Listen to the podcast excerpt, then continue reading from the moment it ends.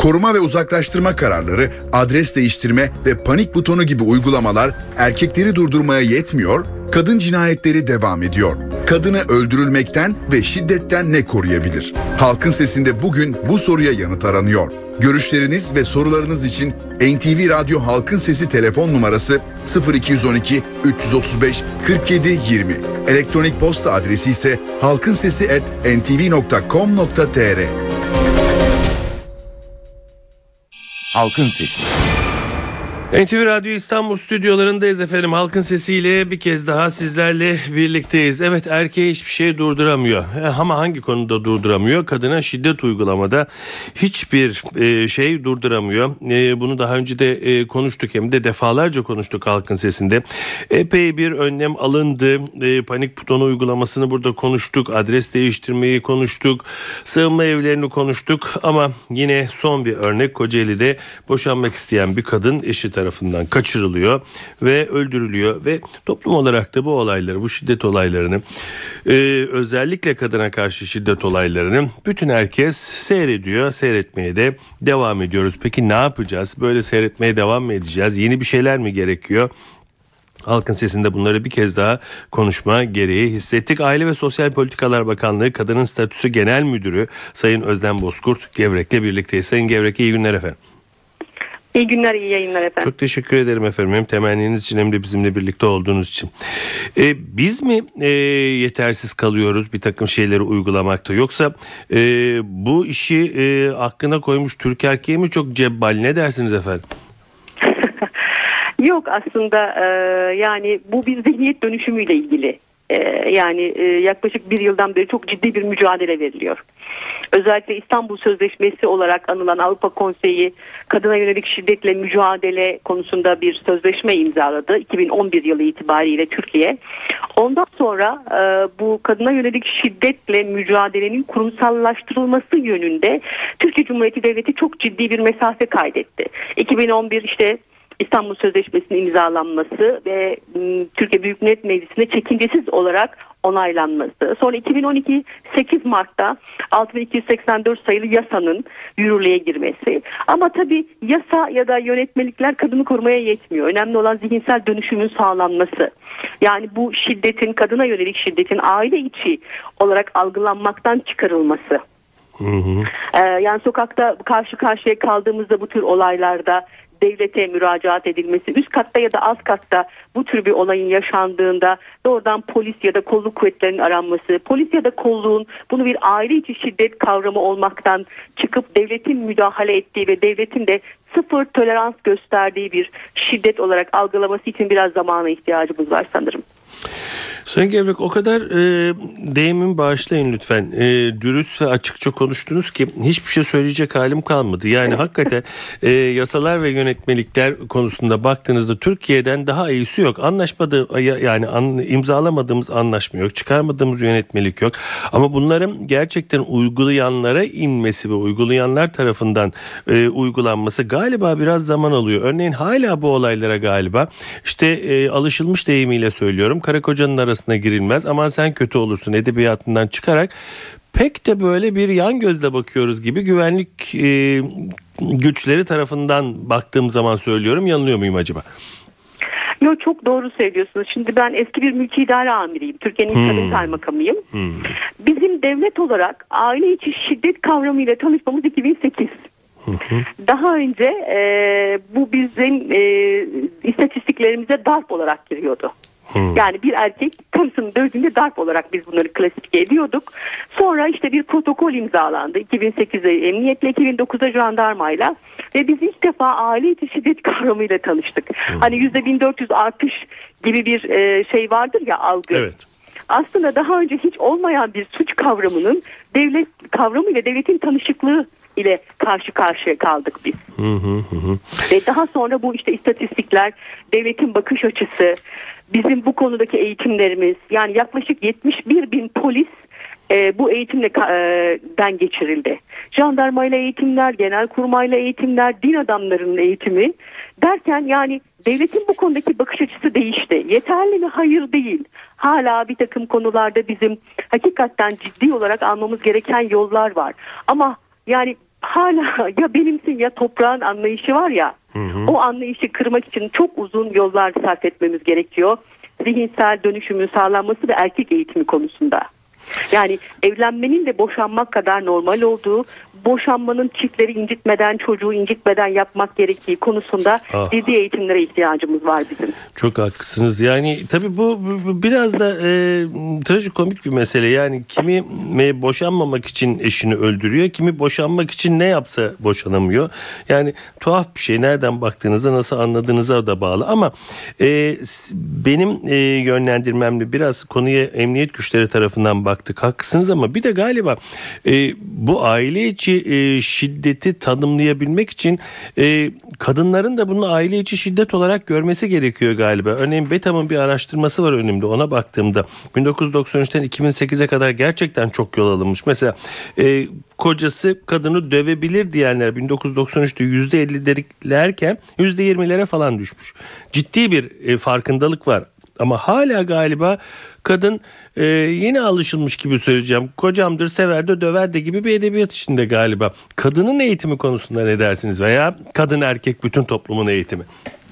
Aslında tüm toplumun eğitimi yani e, bir yaşından 100 yaşına kadar toplum eğitilmediği sürece zihinsel dönüşüm sağlanması mümkün değil. Şimdi bizim 2008 yılında Kadın Statüsü Genel Müdürlüğü olarak yaptığımız bir araştırmada Türkiye'de kadının e, fiziksel şiddete uğrama oranı %39, %40. Hamile olduğu dönemde bile her 10 kadından birisi mutlaka, mutlaka fiziksel şiddete uğruyor. İşte böyle. Bu çok ciddi oranlar. Ama tabii sorduğumuz zaman e, kadının da bu şiddet olayını doğal karşılaması en acısı. Yani kadın şiddete uğradığı zaman mutlaka e, bir takım kültürel motiflerin etkisiyle önce kendisinde suç bulmaya çalışıyor. Mahalle baskısı var bu işin içinde almış olduğu terbiye, kültür. Acaba ben mi hatalıyım yapmış olduğum bir hatadan dolayı bir kusurdan dolayı mı ben bunu hak ettim de bu e, şiddete maruz kaldım diye sorgulama aşaması vardı. Şimdi yavaş yavaş yapılan işte bir takım sosyal sorumluluk projeleri, bilinçlendirme çalışmalarıyla aslında bunun şiddetin hiçbir haklı gerekçesi olamayacağı ve bunun aslında bir kişilik bozukluğu olduğunu toplum yavaş yavaş idrak etmeye başladı. Şiddet bir iletişim yöntemi değil ve maalesef aile içerisinde şiddet bir iletişim yöntemi olarak benimsenmişse çocuklara da sirayet ediyor. Bizim en korktuğumuz olay bu. Çünkü eğer gözünü açtığında anneyi döven bir baba figürüyle karşı karşıya kalırsa Ya. kız çocuğu bunu kabulleniyor, içine çekiyor, sineye çekiyor. Erkek çocuğu da bundan sonra haklı olduğunu düşündüğü her ortamda ve güçlü olduğunu hissettiği her ortamda bir iletişim yöntemi olarak kullanıyor. Sonra futbolda şiddet, trafikte şiddet, hastanede şiddet olarak bugün toplumda varlığından şid- e, şikayet ettiğimiz bütün şiddet e, mekanizmaları olarak karşımıza çıkıyor aslında. Sayın Gevrek siz niye bıraktınız kaymakamlığı? Keşke daha e, bu, bu yolda yürüseydiniz de yani e, mutlaka burada yaptığınız işte çok saygın ve çok güzel bir şey ama e, yani e, sizi sizi dinledikçe ne kadar iyi e, demek geliyor içimden ama yani önümdeki araştırmalara da baktığım zaman içim kararıyor. Yani kadınların e, kocaları tarafından dövülme hakkı nedenleri yemeği yaktığında, yemek yapmadığında yani e, inanılmaz bir e, eğitim ihtiyacıyla karşı karşıyayız galiba. Bunu nasıl gidereceğiz peki? Valla işte dediğim gibi yani biz bunu tüm kamuoyuyla birlikte yapmak zorundayız. Yani bu sadece Aile ve Sosyal Politikalar Bakanlığı'nın işi değil. Yani bir iç güvenlik sorunu olarak İçişleri Bakanlığı'nın, bir yargı sorunu olarak Adalet Bakanlığı'nın, bir eğitim sorunu olarak Milli Eğitim Bakanlığı'nın ve bir sağlık sorunu olarak yani psikolojik olarak destek verilmesi gerekiyor Evet. bu insanlara. Evet. Bir sağlık sorunu olarak, halk sağlığı sorunu olarak Sağlık Bakanlığı'nın aynı zamanda ilgi alanına giriyor. Hı. Ama aynı zamanda işte sizinle birlikte tartışıyoruz. Bu bir medyanın sürekli olarak gündemde tutması gerekiyor. Üniversitelerin, yerel yönetimlerin topyekun, multidisipliner bir çalışmayla çözülmesi gereken bir olgu aslında şiddet. E, biraz değindiniz aslında ama toplum olarak galiba çok öfkeli bir toplum olduk. Ne dersiniz efendim? Bunun yansımaları Ben da galiba. var. e, toplum olarak sesinizi. toplum olarak e, çok öfkeli bir toplum olduk galiba. Bunun da etkisi var mı e, aile içine yansımasında? Valla şimdi tabii şunu söylemek mümkün. Ee, dünya bir geçiş toplumu, Türkiye'de bir geçiş toplumu, bir göç toplumu. Yani kır, kırdan şehre bir göç e, unsuru var Türkiye'de. Yani artık eskiden işte doğduğumuz yerde doymuyoruz. Kırdan şehirlere doğru göç var. E, şehirleşiyoruz. O eski hani e, mahalle kültürü kalmadı birlikte yaşadığımız, birbirimizi tanıdığımız insanlar kalmadı. E şehirleşmeyle birlikte önce parçalanan olgu aile maalesef. Bir süre şehre geldiği zaman aileler kendilerini korumayı başarıyorlar. Fakat ailenin parçalanmasıyla önce işte çocuklar e, koruyabildiği kadar anne korumaya çalışıyor. Ama ondan sonra ailenin parçalanmasıyla birlikte maalesef bu şiddet unsuru e, yani şehre geldiğiniz zaman başa çıkamadığınız problemler bunlar ekonomik olabilir sosyal problemler olabilir. Hakikaten insanların ciddi olarak, ailelerin ciddi olarak parçalanmasına sebep oluyor. Ve şiddet de bunun en önemli unsurlarından birisi olarak, görülen unsurlarından birisi olarak karşımıza çıkıyor maalesef. Peki e, en son raddede iş geliyor tekrar emniyet güçlerine dayanıyor ama e, oralarda yani oraya gelinceye kadar ve oralarda düşünülen yeni bir önlem var mı? Yani bu bu işle ilgilenecek e, adli kişilerin sayısının arttırılmasından hep üzerinde duruyorum. Yeni eğitim için yeni projelerin e, oluşturulmasına kadar son olarak bunu rica edeceğim. Şimdi tabii biz e, hani e, bunun İçişleri Bakanlığı bizim en önemli partnerlerimizden birisi. Hı hı hı.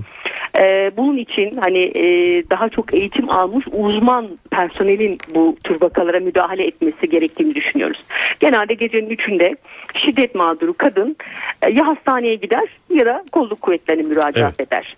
Dolayısıyla travma mağduru kadının e, daha fazla travmaya uğratılmadan e, kendisinin sorunlarına çözüm olması ve bir şekilde güvenlik altına alınmasına yönelik bir takım çalışmalar var. İşte 6284 sayılı kanunla biz kolluk kuvvetlerine yetki vermeye çalıştık. Ama tabii bunların kullanılması kadının ve çocuklarının travmaya maruz bırakılmadan hemen güvenlik altına alınması çok önemli.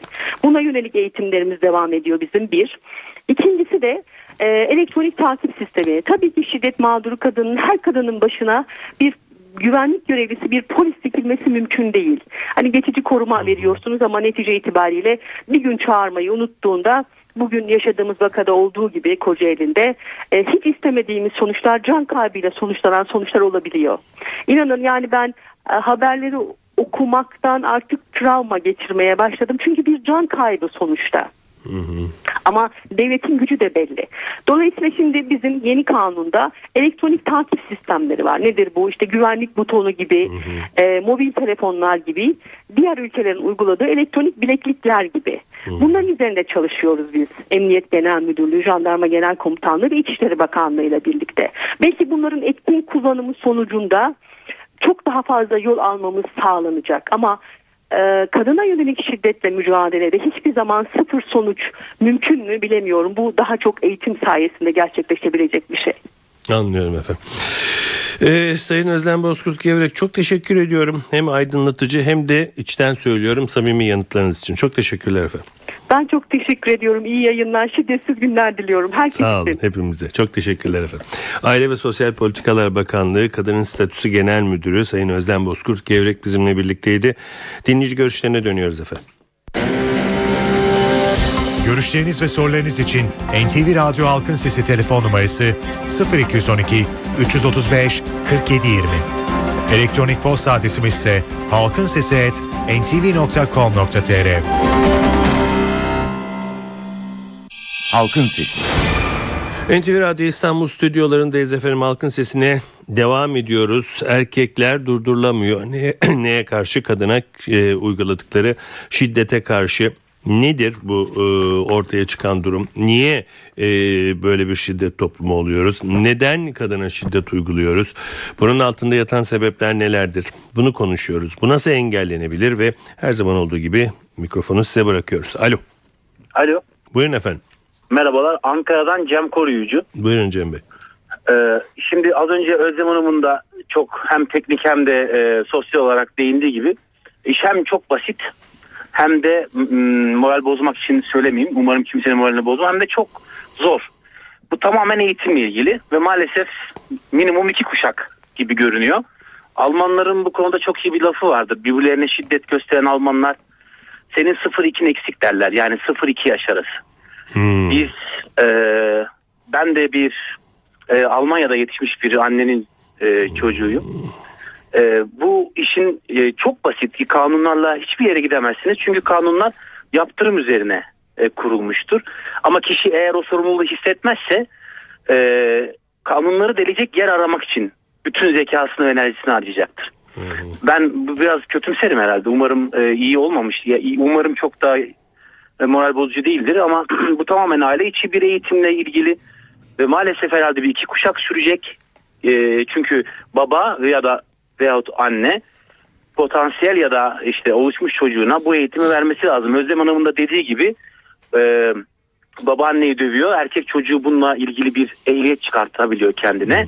Ya da kız çocuğu da e, annesi dayak yediği için böyle bir ehliyet Öyledir çıkartabiliyor kendine ve bu iş e, bu sinside maalesef böyle devam ediyor. Peki Cem Bey çok teşekkürler. Alo. Alo. İyi akşamlar. İyi akşamlar buyurun. Ee, Ankara'dan arıyorum. Adım Hakan. Buyurun Hakan Bey. Ee, Sedat Bey şimdi e, kadına şiddeti konuşuyoruz. Tamam. Doğru bir şey değil. Uygun bir şey değil. Ama ben bir de madalyonun öbür yüzünden konuşmak istiyorum. Tabii. Yani şöyle ki şimdi kadına şiddet diyoruz işte sokak ortasında öldürmüş işte bıçaklamış yaralamış şunlar bunlar tamam hoş şeyler değil. Peki e, kadını bu hale getiren erkeğe acaba o kadın ne yaptı? Hı. Yani bu kadın evlilik süresinde ne yaptı ki bu erkeğe bu kadar cinnet getirecek kadar işte bıçaklayacak kadar öldürecek kadar ne yaptı bu kadın? Bunun sorgusunu sor- soran var mı hiç? Peki. Hiç kimse sormuyor. Peki Hakan Bey hadi gelin sizle bir beyin jimnastiği yapalım. Diyelim ki bu kadın e, bu erkeğe çok kötü şeyler yaptı. Çok kötü şeyler yaptı. Değil mi? Sedat Bey bakın bir de Bir saniye bir saniye şeye gideceğim. Yani buradan başka bir yöre gitmeye çalışacağım. Çok kötü şeyler yaptı. Adam da kalktı kadını öldürdü. Bence böylece kadın erkeğe bir daha kötülük yapmış oldu. Daha doğrusu erkek kendine kötülük yapmış oldu. Hapishanelerde Tamam. sürüldü. Tamam ben katılıyorum Boşa kurtul. Bakın bu kadın kısmı bir kısmı diyelim hepsini kaf- kapasiteye sokmayalım da ihanet eden var mı? Var. İşte yalan söyleyen var mı? Var. İşte eşinden gizli saklı bankadan kredi çekenler işte bileziklerini oraya buraya verenler şunu yapanlar bunu yapanlar Ee, bir sürü yani kadın Bak tarafından şimdi da- kulağıma kulağıma editör editör arkadaş bayan olduğu için Sinem o da kulağıma fızlıyor. Peki bunları erkekler yapmıyor mu diyor. Ya erkeklerin yapan da var ama erkeği bu seviyeye getiren de kadın değil midir? Kadının hiçbir suçu yok. Yani bir de madalyanın öbür yüzünden bakalım. Peki bakalım. Peki. Ben bunu düşünüyorum. Biraz da bunu konuşalım. Yani biraz da hep Peki bir de bir de bir dahaki programda erkeğe şiddeti yapalım. Peki Hakan Bey. Teşekkür ettim. Alo. Alo. Alo, merhabalar. Merhaba. Serhat İzmir'den katılıyorum. Buyurun efendim. Ee, şimdi aslında iki önceki dinleyici söyleyeceklerini tam olarak söyledi. Birkaç eksik nokta kaldı eğitimle ilgili olan. Siz söyleyin diye bırakmıştır aile içi- efendim. Belki de. Ee, aile içi eğitimden e, bahsetti beyefendi. Almanya'daki. Ben Fransa'dan bir örnek. Hı. Fransa'da devlet bunu ailenin eline bırakmıyor.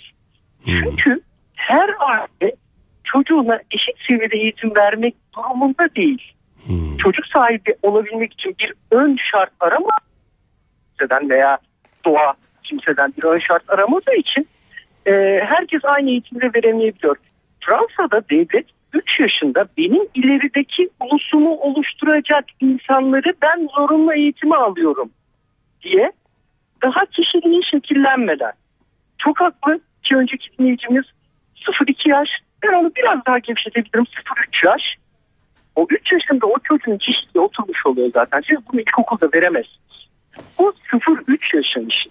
Ve Fransa'da insanlar bunu ailelerin inisiyatifine bırakmıyor. Evet. Bunu alıp devlet kendi eliyle yapıyor. Ee, Serhat Bey ne yazık ki bu toplumun mayası, hamuru on veya bu şekilde bozuldu. Çok üzgünüm ama e, durum bu. E, katılan e, dinleyicilerden de e, tahmin edebileceğiniz gibi. Bu hamuru ancak iki önceki dinleyicinin söylediği gibi iki nesil sonra değiştirebileceğiz. Bu da sadece ve sadece sıfır yaş eğitiminde olur. Teşekkür ederim. Yani iki nesil kadınlar Allah'a emanet gibi bir şey çıkıyor.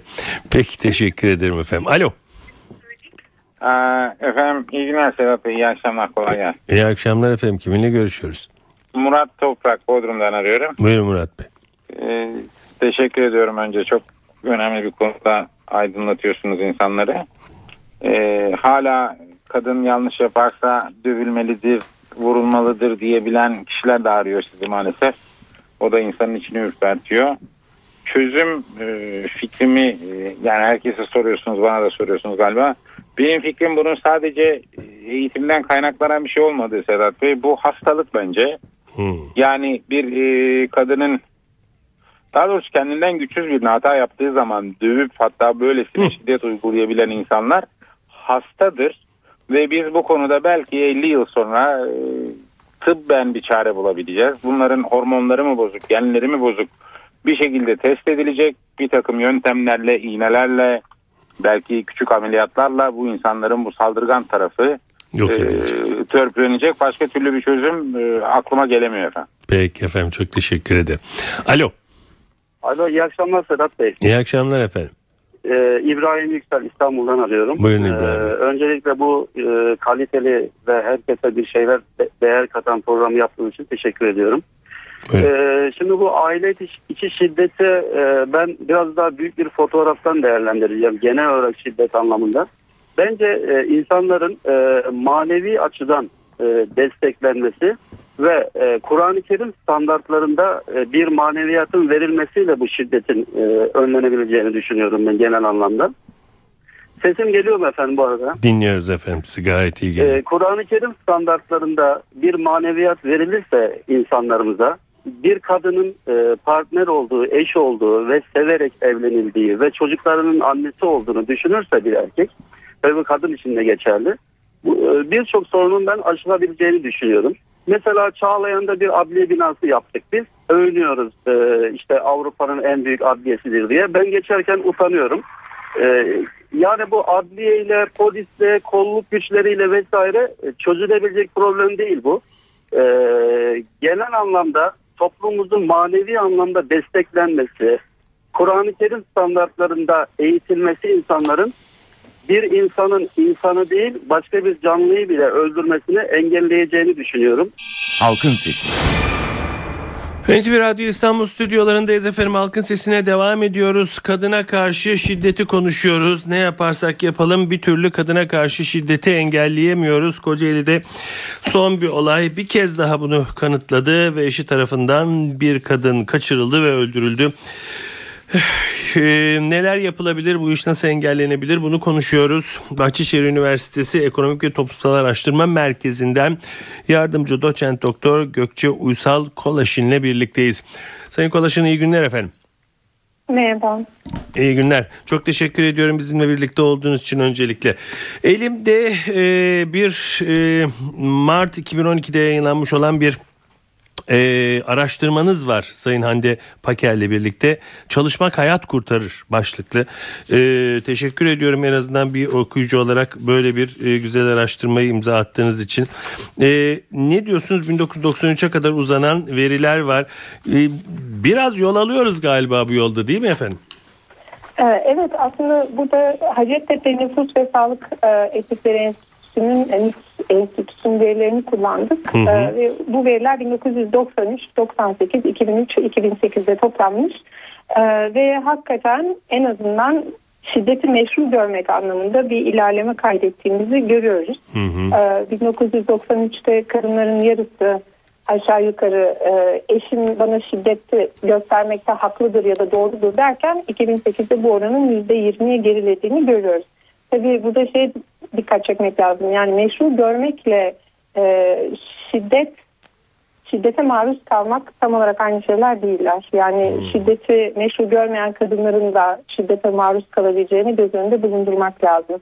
Dolayısıyla bu araştırma daha çok meşru görme üzerine. Yani bu sorulan çeşitli sorularda işte aşağıdakilerden hangi koşullarda eşinizin e, size şiddet uygulamasının doğru ya da haklı olduğunu görüyorsunuz deniliyor. İşte yemek yapmadığında, çocukları ihmal ettiğinde vesaire gibi e, çeşitli alt başlıkları var. Ama dediğiniz gibi e, 93'ten 2008'e ciddi bir mesafe kat edilmiş durumda. Peki e, burada e, kat edilen mesafe e, dediğimiz kadının bilinçlenmesi midir E, veya e, ne neyi kat edilen mesafe olarak algılayabiliriz efendim? Yani şöyle düşünmek lazım. Yani kadınların şiddeti meşru görüp görmemesi çeşitli faktörlerle etkileniyor olabilir. Yani Hı hı. mesela Türkiye'de biliyoruz ki geçtiğimiz 20 yılda kadınların eğitim seviyesi oldukça yükseldi. Tabii ki çok yetersiz. Daha çok ilerlenmesi lazım. Daha çok e, eğitimin artması lazım. Fakat eğitim seviyesi arttıkça mesela şiddete karşı tavır alacağını düşünüyoruz kadınların. Ya da aynı şekilde eşlerinin eğitim seviyesi arttıkça e, yine şiddetin ya da şiddeti meşru görmenin düşeceğini düşünüyoruz. Şimdi bizim burada özellikle baktığımız e, çalışıyor olma durumunu yani para karşılığı daha doğrusu para karşılığı çalışıyor ol- olma durumunun şiddete yaklaşımını e, etkileyip etkilemediğiydi. Yani Türkiye'de bir sürü kadın ücretsiz aile işçisi olarak çalışıyor.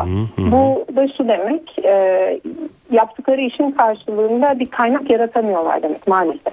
Biz daha çok kaynak yaratabildikleri işlerde çalıştıkları zaman kadınların şiddete karşı tutumlarının değişip değişmediğine baktık. Tabii bu ilk etap. Bundan sonra hani önce çalışsınlar, sonra şiddete karşı bakışları değişsin, sonra da e, şiddete maruz kalma ihtimalleri düşsün diye ümit ediyoruz.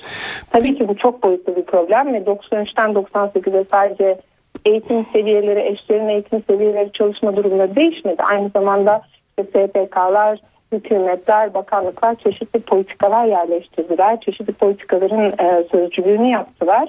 Bunun da etkisi mutlaka olmuştur. Fakat işte bizim kontrol edebildiğimiz değişkenler bunlar. Ve bizim bulgularımızda hakikaten çalışan kadınların şiddeti meşru görme ihtimallerinin daha düşük olduğu yönünde. Yani iktisat teorisi bize der ki e, bir eğer iki kişi bir evlilik içinde ya da bir firma içinde ya da herhangi bir, bir, e, beraber hareket etmeleri gereken bir durumda karar vermeye çalışıyorlarsa, ortak karar vermeye çalışıyorlarsa e, bireylerin bu ortama getirdikleri kaynak ya da yaratabildikleri kaynak e, kaynağın paralel olarak sözlerini geçirebilirler der. Hmm. Yani kadınlar bu evlilik dışında yani ya da bu evliliğin içine ne kadar çok kaynak getirebiliyorlarsa e, çeşitli e, kararları kendi tercihlerine göre yönlendirmeleri söz konusudur. İşte ne demek? E, yapılan araştırmalar bize gösteriyor ki kadınlar çalıştığı zaman eve daha çok kaynak getirdiği zaman çocukların eğitimine ve sağlığına daha çok para harcıyorlar demek. Hane tasarruf oranlarını arttırıyorlar demek. Tıpkı buna benzer bir şekilde kendilerine uygulanan şiddeti de meşru görme ihtimalleri düşüyor. Anladım. Dolayısıyla aslında biz Türkiye'de kadınların çok düşük olan iş gücüne katılım oranlarının yükselmesi gerektiğini savunurken bir sürü açıdan savunuyoruz. Bunlardan bir tanesi de kendilerine olan şiddeti meşru görme ihtimalini ve inşallah ileride e, maruz kalma ihtimallerini düşünmesi e, ümidiyle. Sayın Kolaş'ın çok teşekkür ediyorum efendim bizimle birlikte olduğunuz için. Sağ olun. Ben teşekkür ederim. Sağ olun. İyi günler İyi efendim. yayınlar. Evet efendim bugün ne yaparsak yapalım kadına karşı şiddeti neden engelleyemiyoruz? Bunu konuştuk. Aile ve Sosyal Politikalar Bakanlığı Kadının Statüsü Genel Müdürü Sayın Özlem Bozkurt Gevrek, Bahçeşehir Üniversitesi BETAM Ekonomik ve Toplumsal Araştırma Merkezi'nden yardımcı doçent doktor Gökçe Uysal Kolaşin bizimle birlikte oldu. Siz de her zaman olduğu gibi bu konudaki görüşlerinizi dinleme fırsatına eriştik. Evet doğanın dengesi yerinde oldukça ırmaklar yolunda aktıkça yarın halkın sesinde yine sizinle birlikte olmayı diliyoruz yapımda ve yayında emeği geçen tüm NTV Radyo ekibi adına ben Sedat Küçükay. Saygılar sunarım efendim. Halkın Sesi.